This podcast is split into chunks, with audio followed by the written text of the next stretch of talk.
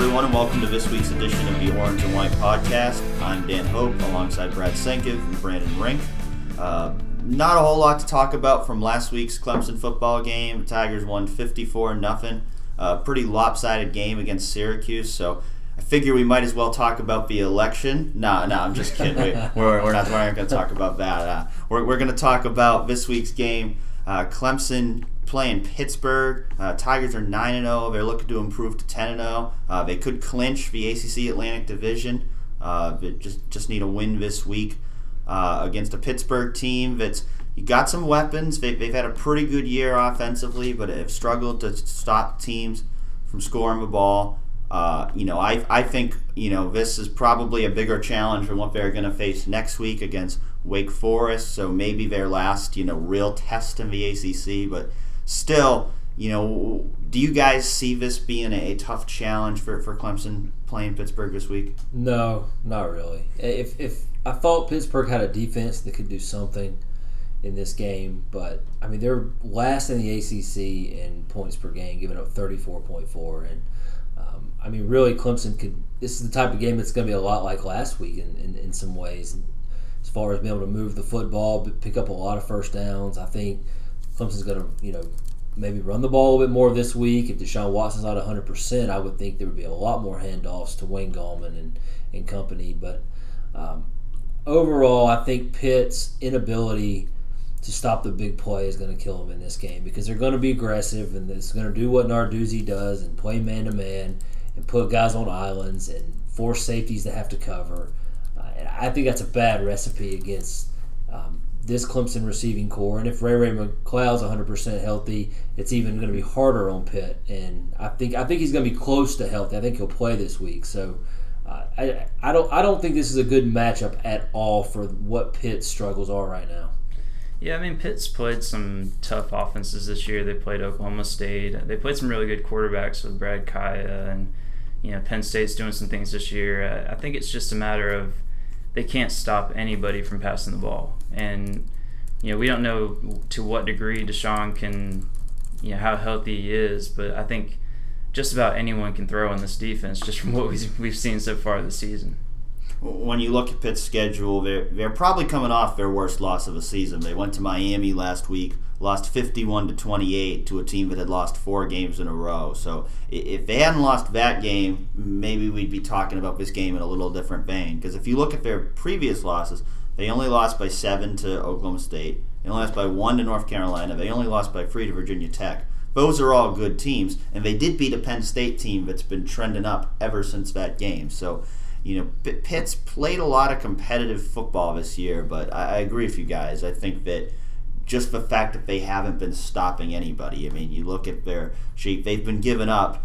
You know, they've given up more than 30 points per game in every game but two, I believe. So, I mean, they, they've really struggled to stop stop teams, especially in, in the passing defense. Um, the big question is for Clemson is will Deshaun Watson play, and how healthy will he be? It, it sounds like he will play, but there's still a question of whether he's going to be 100%. Yeah, and I think it's key that he does show that he is healthy enough to continue to run this offense in this game because this there's a lot of momentum that's been built with this offense. You look over the last five games. I mean, they're averaging 42.6 points and 517 yards a game in those five games. That's the Clemson offense we expected to see all year. They weren't as good though the first four games when they had 33.5 points and 452.5 yards a game. So I, I think this offense is headed in the direction that, that we were expecting to see it. I think we can put to bed a lot of the questions about this offense. I still think turnovers, I always think turnovers are kind of fluky and they come and go. But the red zone, I think, is still an issue with this team. They're still 70th in the country in touchdown percentage in the red zone. That's where they were last year. Um, so I, I think there's still some some minor issues they can work on to improve, but overall they're humming right now. And I think if Deshaun Watson is healthy and can keep that going, there's no reason that they won't put up big numbers in this game. You know, try to put some big numbers at Wake Forest next week. They go into the South Carolina game feeling pretty good. They roll there. I think they've got all the momentum they need to go into the ACC championship game and then the postseason. So um, it's really key that Watson is the Watson we think he's going to be. And you know, there's all kinds of uh, of talk out there. You know, some of it I think um, is a matter of we don't we just don't know enough to say whether he's 100 percent or not, and that's the bottom line. But Dabo Swinney said he's healthy enough to go. That's what we go on is the fact that he's going to play. I mean, the big difference between last year and the year before was Deshaun's health. It was Deshaun really didn't skip a beat at all last season. That's why he was able to put up you know 4,000 passing yards, 1,000 rushing yards. So just having that question, you know, makes you pause a little bit about projecting to the future, but we just don't know. I think it's just it. It seems like it was just precautionary, but we just don't know. Do you think we'll see the coaches limit Watson at all, even if he plays? Do you think they might limit some of the things he does to protect him? I don't see why you would run him in this situation. Mm-hmm. If he's got a hurt shoulder, a bruised shoulder, uh, there's no reason to, to ask him to go pick up a, a first down, uh, you know, on, on, a third down run. I, I think just a lot of those called runs for him go down this week because you don't you're not going to need those to beat Pitt. And I think the key is to get him healthy 100 percent you know, for South Carolina and beyond, I think they can they can do what they need to this week and next week to get him back to what he should be. You'd think we'd see probably a pretty healthy dose of Wayne Gallman this week. You know, last week one of the advantages of last week is they got to get a lot of guys in the game, and you know it, it looks like Tavien Feaster is starting to move up that running back pecking order a little bit. He's he was the third running back to come in last week after Wayne Gallman and, and C.J. Fuller. Do you think maybe they'll give guys more guys a little more opportunity this week, or the fact that Deshaun Watson has a bad shoulder make it even less likely because they have to protect him? Well, I I don't know where they're really at with with Feaster right now. I think some of that may have been they took so much heat for not playing him very much a couple weeks right ago that. that. they felt like ah just get him in there because it wasn't a situation where they were concerned that Syracuse was had a pass rush that could dominate them. So I think it was more uh, they felt comfortable in that situation. And I mean, that, that's just it. When you're talking about freshman, you're talking about a situation. You know, he's not a guy you put in no matter what. Wayne Correct. Gallman is a guy you put in no matter what right. because he can do it all. Um, I think it's just going to be, you know, whatever they feel like they're comfortable doing. And if and if Pitts, who tries to sell out to stop the run, can keep, you know, Clemson at bay that way, then maybe we don't see Feaster. But I, I, I do expect Gallman to get a pretty heavy load this week. I, think Clemson would feel better in a situation if it needs to use Nick Schuessler than it might have in the past because you know he was going against a pretty weak defense. But I would say that last week was the best that we had ever seen Nick Schuessler look in any form of game action. Yeah, yeah. I, I, I, agree. I, I don't I don't think that we felt like the number two quarterback was settled until Nick Schuessler came in the game and threw that touchdown pass on that drive where he filled in for Watson. I think then we knew that he was he was the number two. Yeah, I mean he was he was zipping, zipping some throws in there. You know, he had he had a few that were kind of in danger, but you know Syracuse wasn't able to take advantage of it.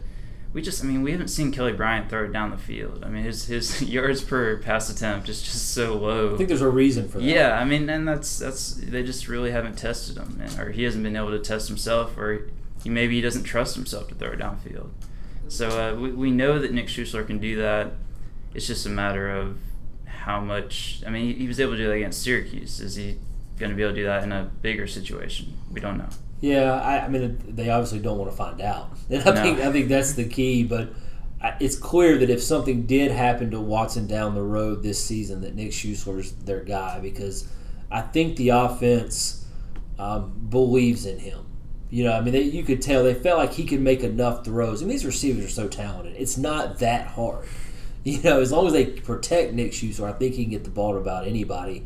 I don't think I don't know what that says about the chances of Kelly Bryant ever being the quarterback. Dan, what do you think his prospects are moving forward now? Uh, I don't think they're particularly good. I, I think that you know now that Schuessler has been firmly named as the number two, you know that that's not a great vote of confidence in, in Kelly Bryant's progression. And I think anytime we've seen him play, we haven't seen much progression in him as a passer. So I think you look ahead to next year. I think he will get the first shot at earning the starting job next year because he's going to be the only returning quarterback with any experience. But I think a Zerrick Cooper coming off a redshirt year, a Hunter Johnson coming in as the number one quarterback in the country, I think both of those guys are probably pretty likely to, to push ahead of him at some point next year because we just haven't seen much in Bryant to show that, that he's capable of being a starting quarterback at this level. Well, then you've got Tucker Israel on the roster too, who hasn't really gotten a shot. I mean, he's a redshirt freshman, but he threw it all over the place at Florida. Has all kinds of passing records. He's kind of a smaller guy, but he might be. I mean, he's probably going to be the most polished passer in terms of eh, being in the system going into spring next year. Yeah, I, I think the spring is going to tell us a lot of, coming out of the spring. Maybe not going in or are we going to know what Clemson's quarterback future is? I think coming out we'll have a better picture.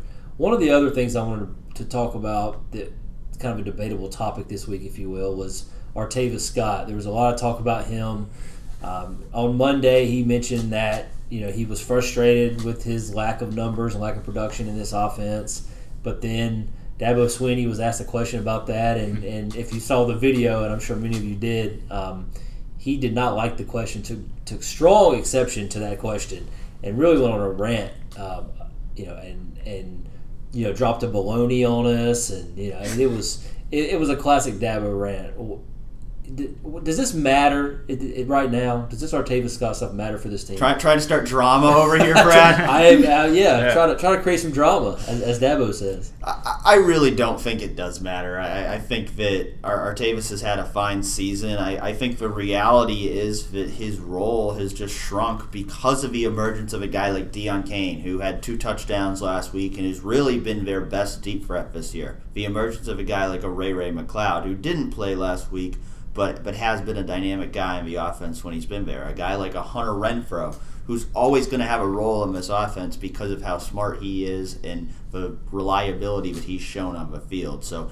I don't think anyone's displeased with Scott, and I think that's the point that Dabo really wanted to get across is that even if his numbers are down, the coaches are not displeased with Artavis Scott in any way. They they are happy with what he's doing, and they don't want him to get the wrong idea it would be understandable for Artavis to be frustrated because, as Dabo confirmed this week, he's going to be going to the NFL next year. So, of course, he wants big numbers. Uh, of course, NFL scouts are going to look at his numbers and go, why are they down? But I think, in terms of how he's playing within the team, there's no reason to believe that there's any kind of dissent there. I think he's still uh, working just as hard as ever, and if they need him, they still feel they can rely on him.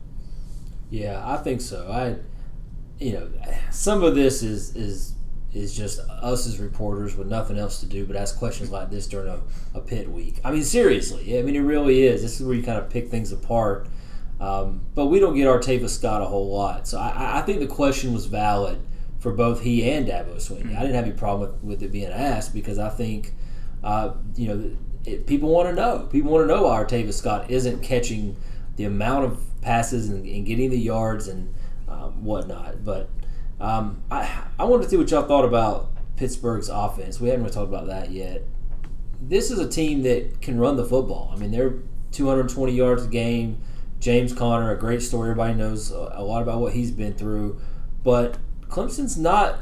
I, I, would classify Clemson as a great run defense. Clemson's had a, some good stops this year. I mean, they shut Georgia Tech down to 95 yards.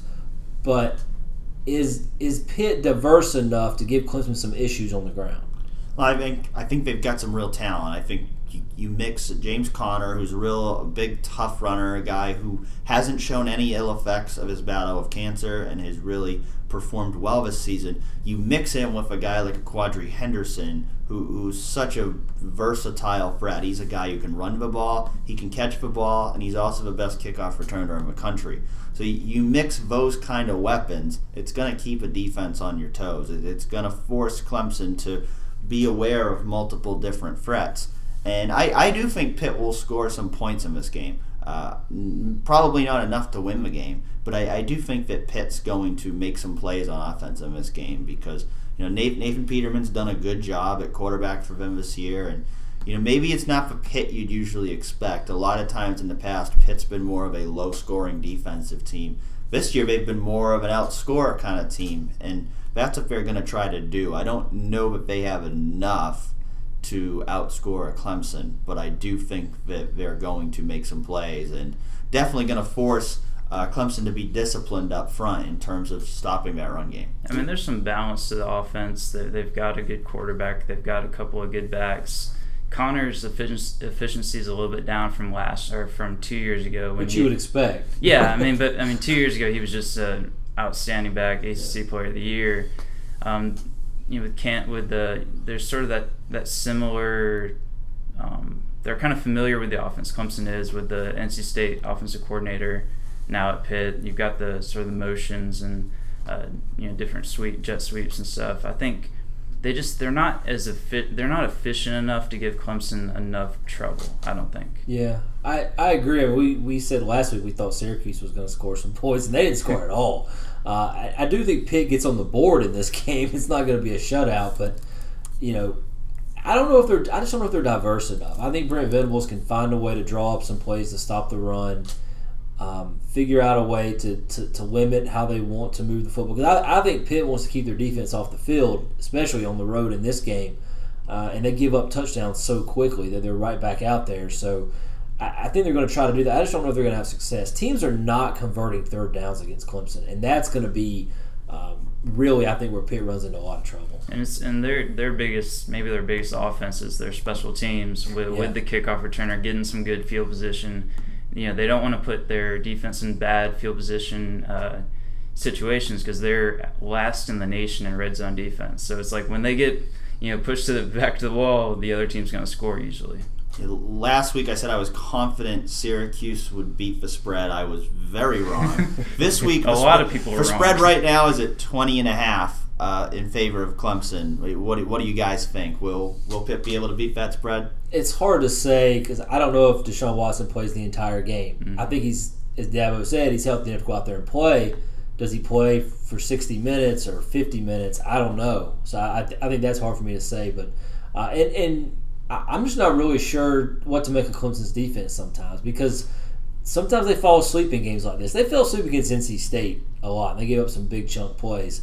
Maybe they do again, but if they're fired up and come out with what the way they played against Syracuse, um, I don't I don't see Pitt really get even getting to 20 points, and, and Clemson's going to probably score at least five or six touchdowns. I think last week is kind of the outlier when it comes to Clemson and big spreads. They don't usually perform even at home. They don't usually outperform those big spreads. So I think I'd be I'd be wary on. on- Yeah, on I'm kind of I'm kind of with you on that one. I, I see it being pretty close to that. I think that's actually it. Actually started at 17. It's moved up to 20 and a half. I think the 20 and a half is about where it should be. I, I see it as probably being about a free touchdown kind of game. Uh, but the one the, the one matchup that I think is going to be interesting to watch.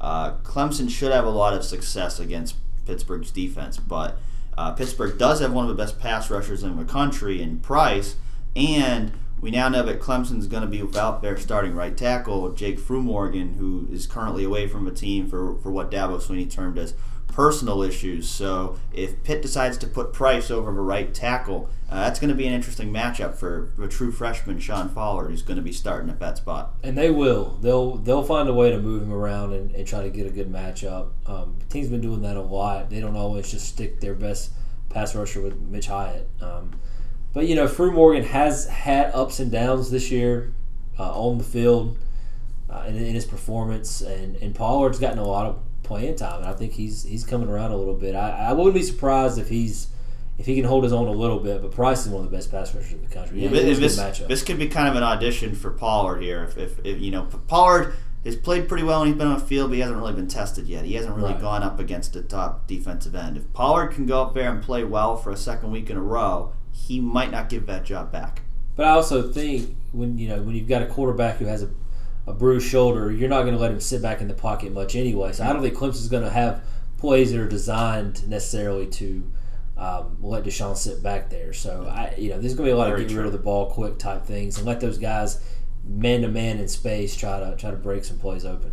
Yeah, we probably won't see the volume of deep shots that we've seen in, in most previous games this year. They're probably not going to need to in this game because the way Pitt plays defense, I think Clemson can just move the chains and just take the, the quick pass to Ray Ray McCloud and Hunter Renfrow, the underneath stuff, because they're going to beat their man. I can promise you that. So I, I think that's how Clemson's going to move the football. Now things have gotten pretty interesting in our pick'em pool with Furore. Uh, the standings are, are, there's only a couple weeks left in this, and the standings have gotten very close. Uh, our friend Scott Keepfer from the Greenville News is still leading with 10, a 102 47 record, but Brad, Brandon, Mickey Plyler, and Roy Philpott are all tied for second, just one game back. I'm, only two games back. And even William Quackenbush with a 12 and 3 week last week is only five games back. So it's it's anybody's pool. Uh, we encourage you once again to compete with us. Uh, independentmail.com slash upickem. That's U P I C K E M. I, I know I've had people on Twitter, you know, telling me all year they've got a better record than me. So uh, keep keep it going. Keep com- keep competing against us and uh, prove to us you're smarter than us. This Uh, is this is a lot closer than last year. I think last year at this point, I think really Walt and myself and Mickey had kind of pulled away from the pack a little bit.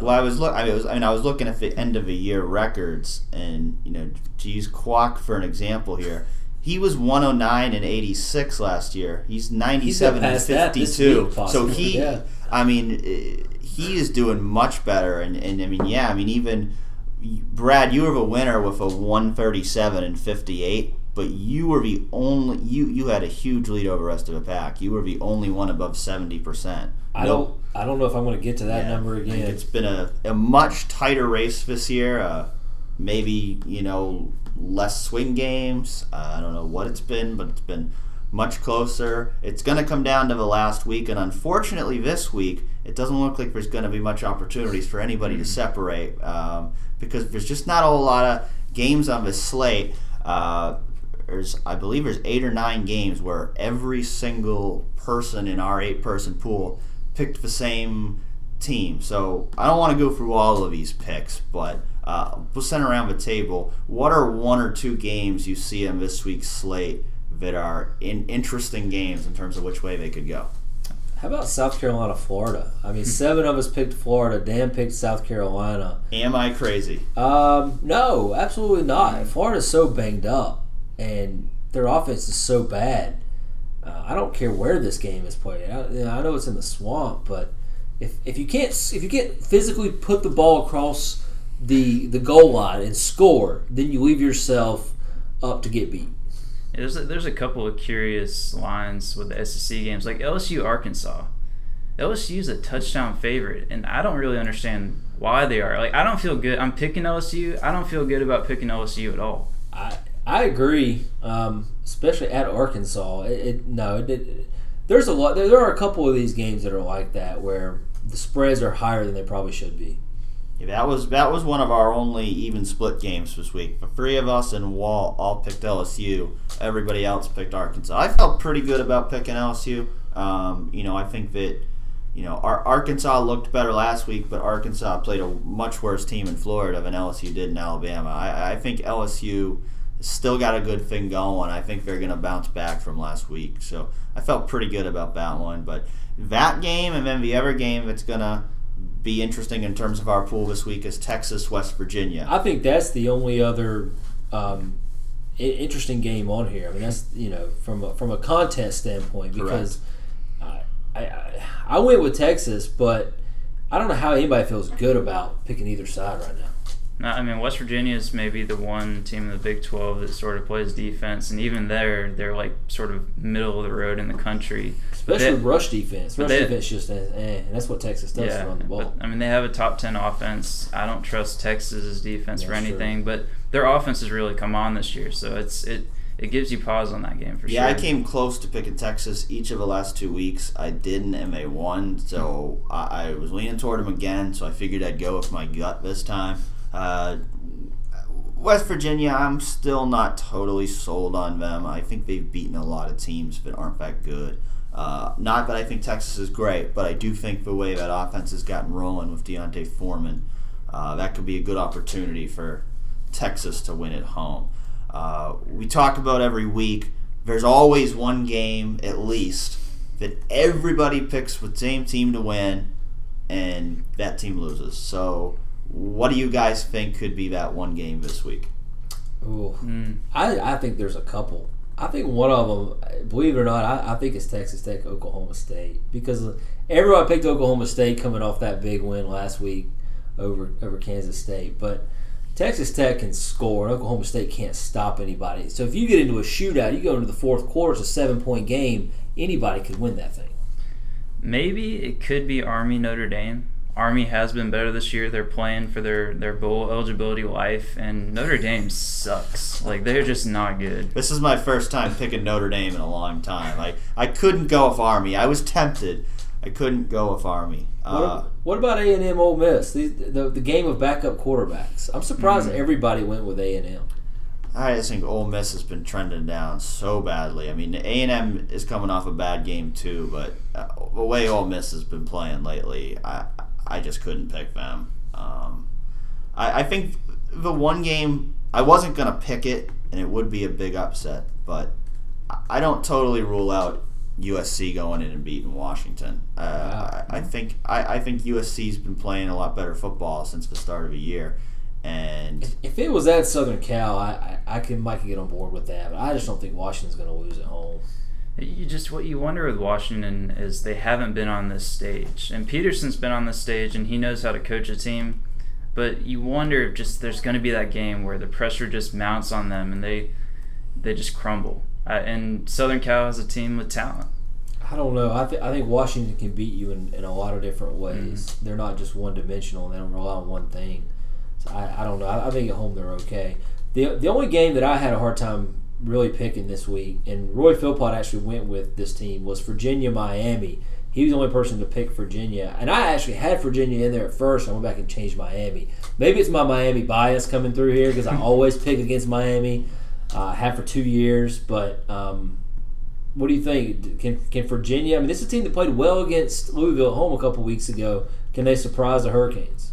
Virginia's just been kind of up and down. I mean, it's it's kind of the typical deal with a new coach they can throw it a little bit, but I just I don't know if they can defend enough. And Miami has their offense has, has shown some sparks and they, they played really well against Pitt. Yeah, I mean they could. I mean, I mean Miami's not a team that you're going to have a ton of confidence in right now to win a game that it should win. But I, I do think Virginia played way over its head at Louisville. I, I don't I don't think that that's what Virginia is this year. I think they're still a bottom feeder in the ACC, and if Miami plays the way it should, they should be able to win this game fairly easily. I've, the the only other thing that's really interesting in the pool this week is the score game we picked was Oklahoma Baylor, and other than William Quackenbush, everybody has Oklahoma winning by double digits. Brad, Brad has Oklahoma winning by 15. Brandon has Oklahoma winning by 18. I have Oklahoma winning by 28.